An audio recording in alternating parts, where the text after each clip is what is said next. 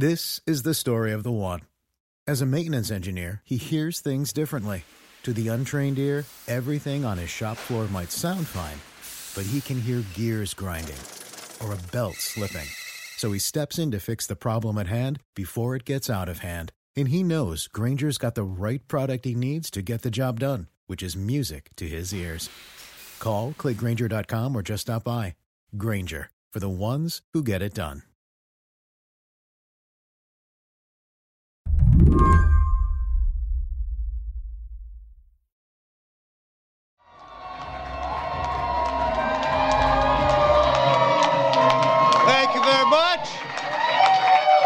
Thank you all very much. I know it's a late night, but first I want to start. If you look up video from early Wednesday morning of House Republican leader Kevin McCarthy explaining exactly what happened in the congressional midterm elections, you'd be forgiven for thinking maybe the GOP had a pretty good night. We are on the verge of historic gains in New York. In Florida, we gained four seats alone. We are poised to sweep the entire state of Iowa. It was 2 a.m. when McCarthy gave this speech. Now, let me tell you, you're out late. But when you wake up tomorrow, we will be in the majority and Nancy Pelosi will be in the minority. There were these little tells that this was not quite a victory party. Like after McCarthy stopped speaking, the camera pans out and reveals the room he's been talking to is only half full. And New York Times opinion columnist Jamelle Bouie says, in spite of his bluster, by this point in the evening, even McCarthy knew the gig was up. Kevin McCarthy was predicting, you know, 50, 60 seats. If you're looking at a 50 seat gain, if you're looking at a 30 seat gain, you're going to know pretty early on in the night.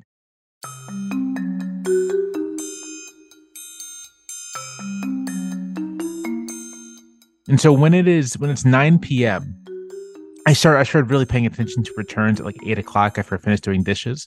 So, so when it's 9 p.m. and polls have closed across most of the country, and it's unclear, right, how many seats Republicans are gaining and whether they're going to have control of Congress, then maybe it's not going to be such a good night.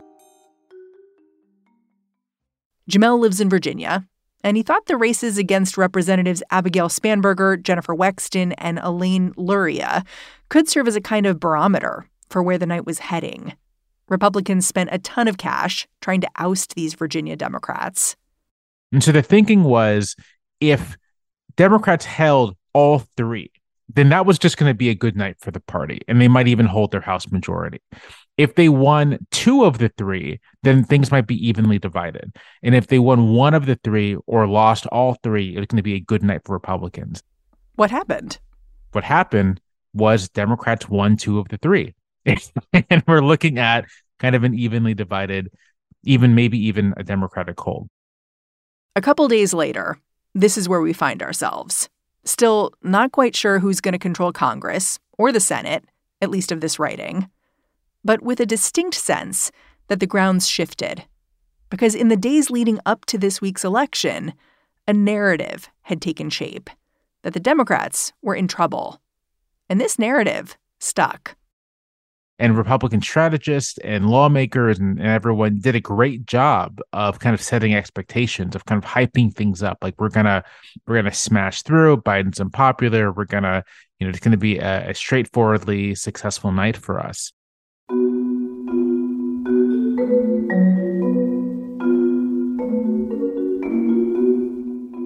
In a funny way, I think what maybe one lesson of the last night might be is to pay maybe a little less attention to the spin of party professionals and a little more attention to just what what the polls are telling us, and to take seriously the idea that um, if voters are saying, you know, we are evenly divided on who we think we should control Congress, uh, maybe they are actually evenly divided, and maybe that's going to show up in the votes.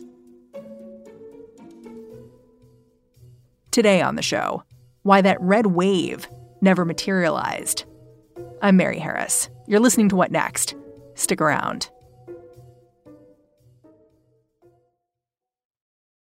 This episode is brought to you by Discover. When it comes to your finances, Discover wants you to know they are the credit card that is always there for you.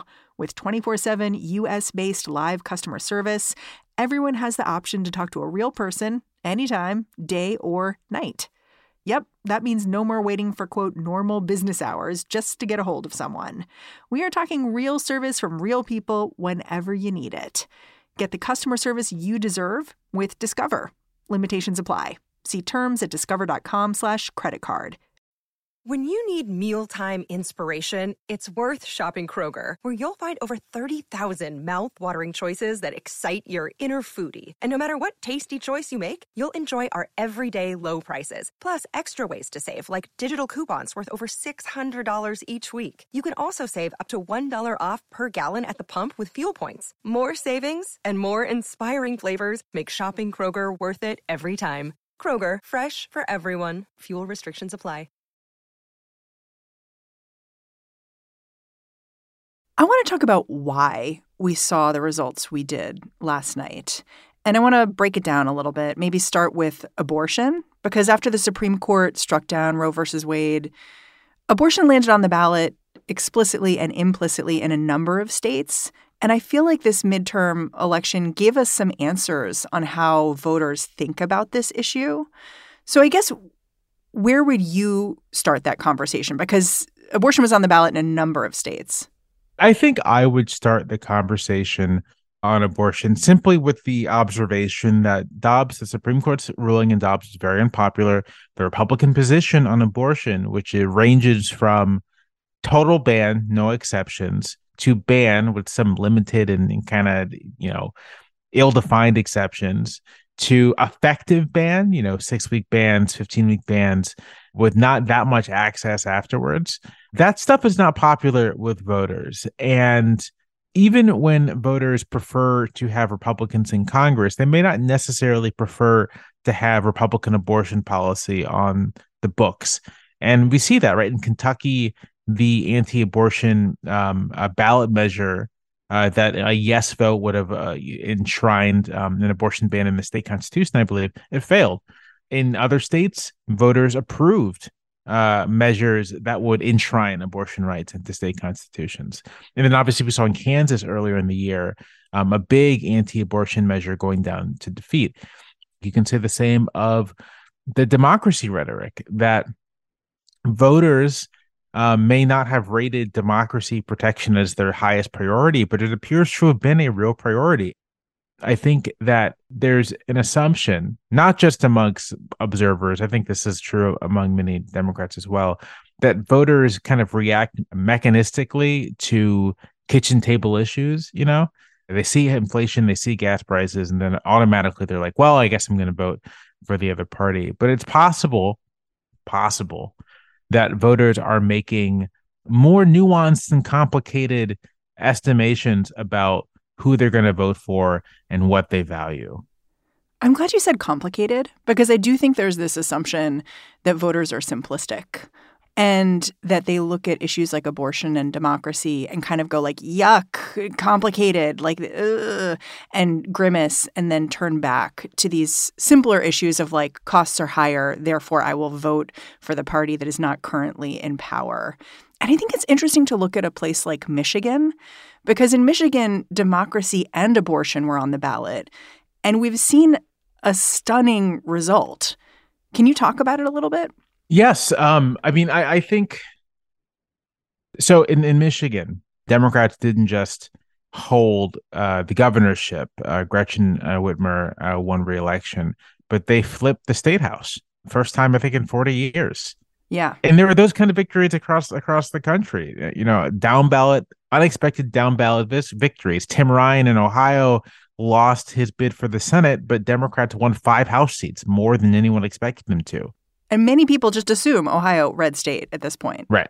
I think we're looking at a couple things. I think first we're looking at the effect of weak candidates. Uh, Whitmer was up against Tudor Dixon, who was, you know, an election denier type and who just wasn't a very strong candidate. And weak candidates can have weak down ballot effects. You know, there's an abortion measure on the ballot to uh, enshrine abortion rights into the state constitution. And so that probably helped goose turnout as well but also Whitmer made abortion and democracy part of her campaign, and voters responded. And it was a change for her because when she originally ran, her whole campaign was, I'm going to fix the damn roads. There was a conversation that I tell often because it's why I say it's time to fix the damn roads. Speaking with a mom who was telling me that The- like it was it was a real like kind of those kitchen table issues thing and she changed voters can be convinced to care about this stuff. They can be persuaded to care about this stuff. And there is a good, I mean, I hate this word. It's very, you know, business school, but there's like some synergy between Democratic messaging and the actual candidates they are up against. It's one thing to make an argument about democracy being on the ballot against someone like Virginia's governor, Glenn Youngkin, who looks just like a guy, right? Sort of like an unassuming, inoffensive guy. And if you were to say, well, that guy is an election denier and he did flirt with that stuff during his primary. It's hard to make it stick. Hard to make it stick, right? Because you're like, hey, he can't, you know, look at him. He does, he's not, he's just uh, he's some dude. But when you are running up against candidates who kind of look and sound like maniacs, frankly, the message can stick. It can it can land. And I think that's sort of what what's happening. Democrats are saying one thing, and then the candidates they're up against are reaffirming that as well. Part of what made predicting the outcome we saw this week hard to do was that in the lead up to this election, the polls simply weren't telling a consistent story. Jamelle says there is an explanation for that.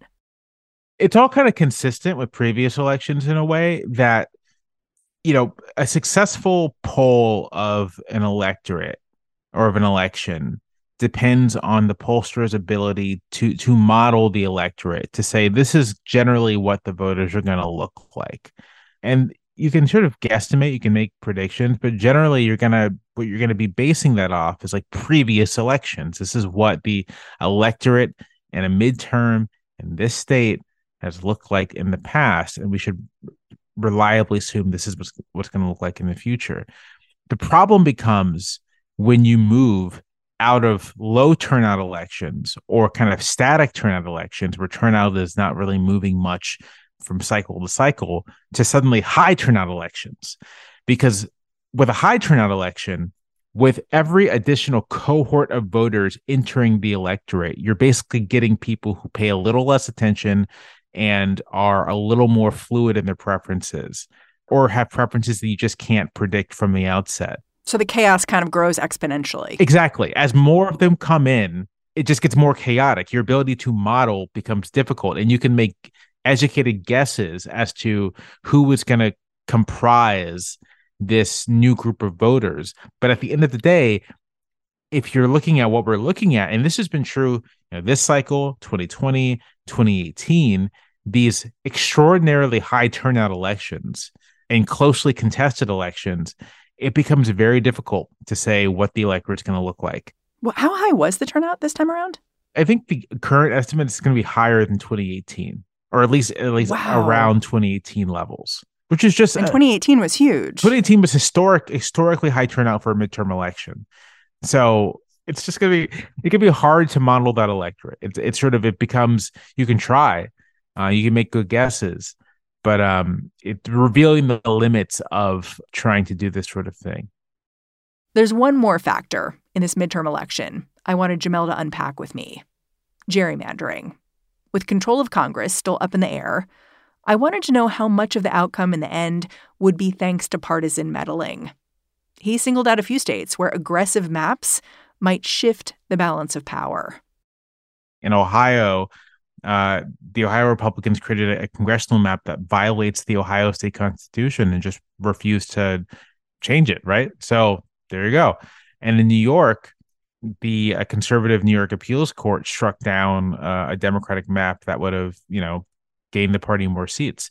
Uh, right now, Republicans are favored to to win the House, but it's sort of it's still a little up in the air. Things can still go the other way. Um, and we might be looking at a situation where Republican, the Republican gain in the House has less to do with actually winning more votes and just more to do with those two courts, um, or Ohio and New York, those maps favoring Republicans. And this is probably you know neither here neither here nor there, but it's worth saying that the extent to which the House becomes the House of Representatives becomes sort of calcified this way by partisan gerrymandering makes it less in line with what it's supposed to be, which is like responsive to the national majority in kind of a direct way. The House, in a lot of ways, is becoming kind of like the Senate, and that's sort of not that's not good. That's interesting. What do you what do you mean when it's operating like the Senate? Because I always think of the House as so different. Just it's so many more people. It's the people are I think of them as junior varsity versus varsity. They're a little wilder.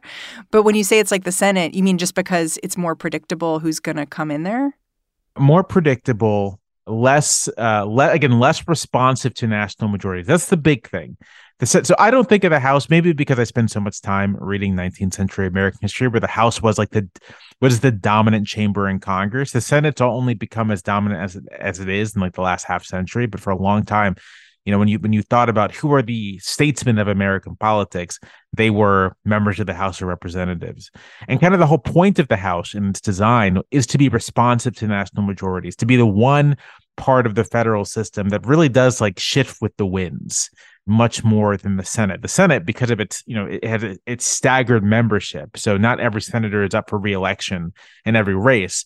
The staggered uh, membership six year terms the equal state representation, meaning that every state gets two senators, all those things work to make it far less responsive to the public mood than what the House is supposed to work, which you know, short short tenure, uh, everyone's uh, elected at the same time, means that ideally, if the national mood shifts in two years, then that's reflected in the House results. And the extent to which partisan gerrymandering inhibits that makes it difficult for the national mood to be reflected or just like the national vote to be reflected in the results i think it makes it more like the senate in ways that we don't we don't want. In my view we should want the house to basically come as close as possible to mirroring the national two party vote.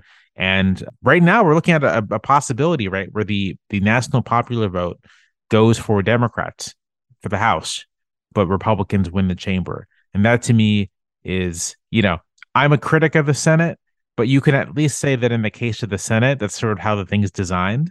It's not how the House is designed. And if it's working that way, then that means there's a problem.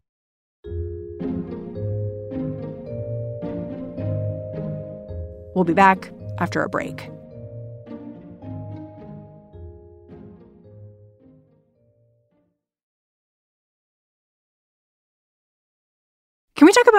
One of the places where Republicans or a Republican did quite well, which is Florida. I mean, I, I, guess given the midterm was this midterm has been such a tough one, it looks like right now for Republicans, it's hard not to think about Governor DeSantis, who won decisively early, that he's the future of the Republican Party. Do you think that's the case? Yeah, I am. I'm. I feel like I'm like the the lone DeSantis skeptic, and maybe that's you know maybe I'm wrong about this, but I think the most relevant thing to consider about the Florida results is that both Ron DeSantis and Marco Rubio won smashing double digit victories. DeSantis outperformed Rubio. This is true, but DeSantis's opponent, Charlie Crist, former governor, form like you know consistent statewide loser, right? A guy who runs and loses all the time. DeSantis had the advantage of probably the weakest possible opponent, and Rubio ran up against uh, Val Demings, who was like a pretty strong opponent, all things considered. And so it's entirely possible. The Republicans are high on DeSantis right now. It looks like you know, maybe he is the future of the party, but it's worth considering that rather than DeSantis' victory representing some unique political genius, it represents basically Florida's shifting partisan lean, right? Florida has received a ton of in migration during the pandemic, lots of people moving to Florida for political reasons. So lots of conservative voters. DeSantis has been a capable partisan leader, has been able to consolidate the Republican Party quite successfully in the state. So that's to his credit. But you have structural conditions plus his partisan leadership plus a weak opponent, plus the national Republican lean, right? Sort of like maybe it's even, maybe Florida, let's say Florida is like default a Republican plus five state, Republican plus six state. So you should expect a generic Republican to at least win by that. So generic Republican lean plus weak opponent plus good economic conditions plus incumbency. All of a sudden, it's looking like DeSantis kind of performed about what you would expect someone in that position to perform, right? Like he's kind of like a duh candidate. Like, yeah, obviously. Obviously. And so if that's the case, then maybe he's uniquely positioned to lead the Republican Party in its post-Trump era. Or maybe he's not. And I'm still not entirely convinced that DeSantis is sort of going to be this unstoppable national candidate.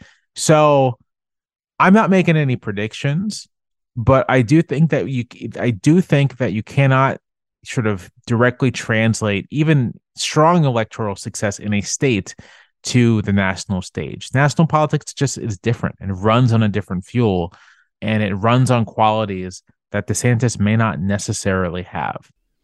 Yeah, I mean, others have echoed what you're saying, and people who are Republicans too. There's a big New Yorker article that talked to some Republicans who'd worked with DeSantis, and, and they straight up said, like, if he runs for president, he's going to have to go shake hands with local Republican leaders and listen to them, and that's not his strength. And so you need to factor that into your assessment of Ron DeSantis. But I think the thing that a lot of people are seeing is that it's not just the party taking Ron DeSantis seriously, it's Trump himself.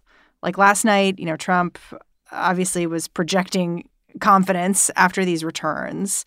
And some people noticed that, you know, the one person that Trump was not congratulating, who was a big Republican who won, was Ron DeSantis. He clearly sees DeSantis as a threat and was sort of teasing him when he had a rally over the weekend. Trump at 71, Ron DeSanctimonious at 10%, Mike Pence at 7. Oh, Mike's doing better than I thought. And so I guess the question becomes like, is he a threat to Trump himself?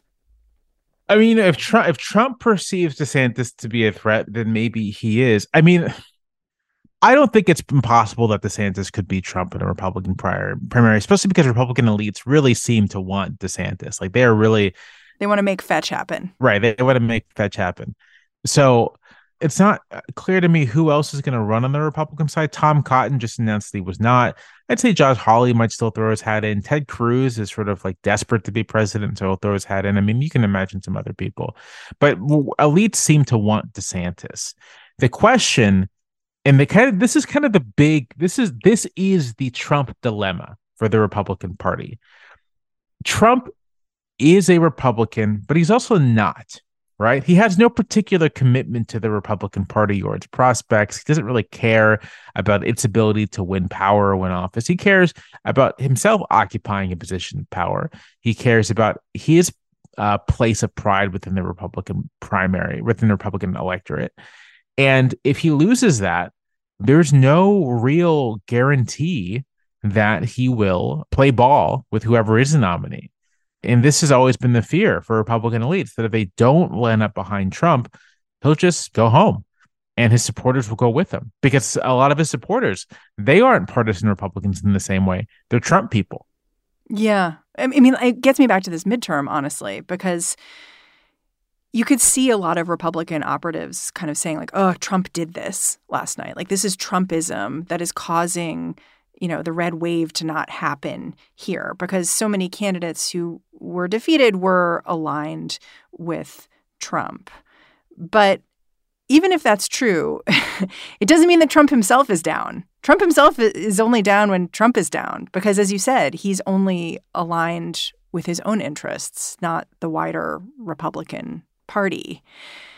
It just makes it unclear to me like what the lesson will be from this midterm for Republicans and for Trump. Yeah, I mean, I think that's I think that's gonna, you know, after every time there's a bad election for Democrats, it's always like Democrats got to do some soul searching. I think this is a place where Republicans got to like really kind of figure out where they are and what they're gonna do because embracing election denying madness, embracing Trump. I mean, this hasn't worked. I mean. this is what's been so kind of remarkable about the past six years.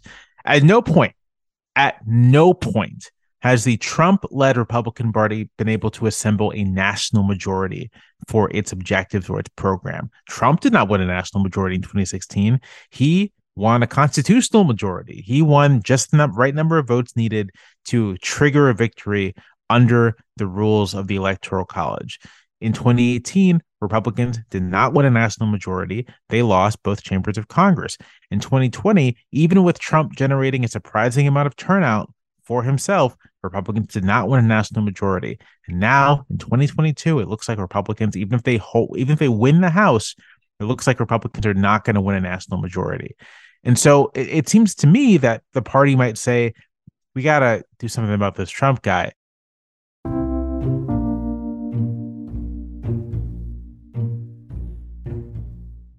Jamelle Bouie, I'm always so grateful for your time. Thanks for coming on the show. Thank you for having me. Jamelle Bouie is an opinion columnist over at the New York Times. And that's our show. What Next is produced by Elena Schwartz, Carmel Delshad, and Madeline Ducharme.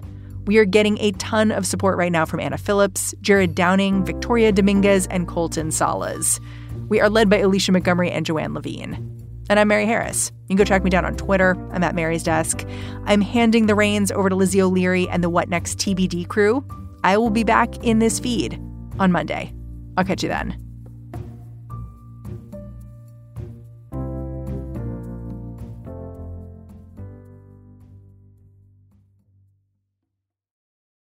It's lunchtime at Tim Hortons, and we're serving up a special deal just for you. Our new $5.99 lunch deal includes your choice of any lunch sandwich and a side of crunchy kettle chips. Because what's lunch without a little crunch? And the sandwich choice is all yours, like a ham and Swiss, Chipotle chicken wrap, BLT, and more, made to order just the way you like it. Tim Hortons' new lunch deal. Simple, delicious, and just $5.99. Now that's a good deal. Only at your neighborhood Tim's. U.S. only. Price and participation vary. Terms apply.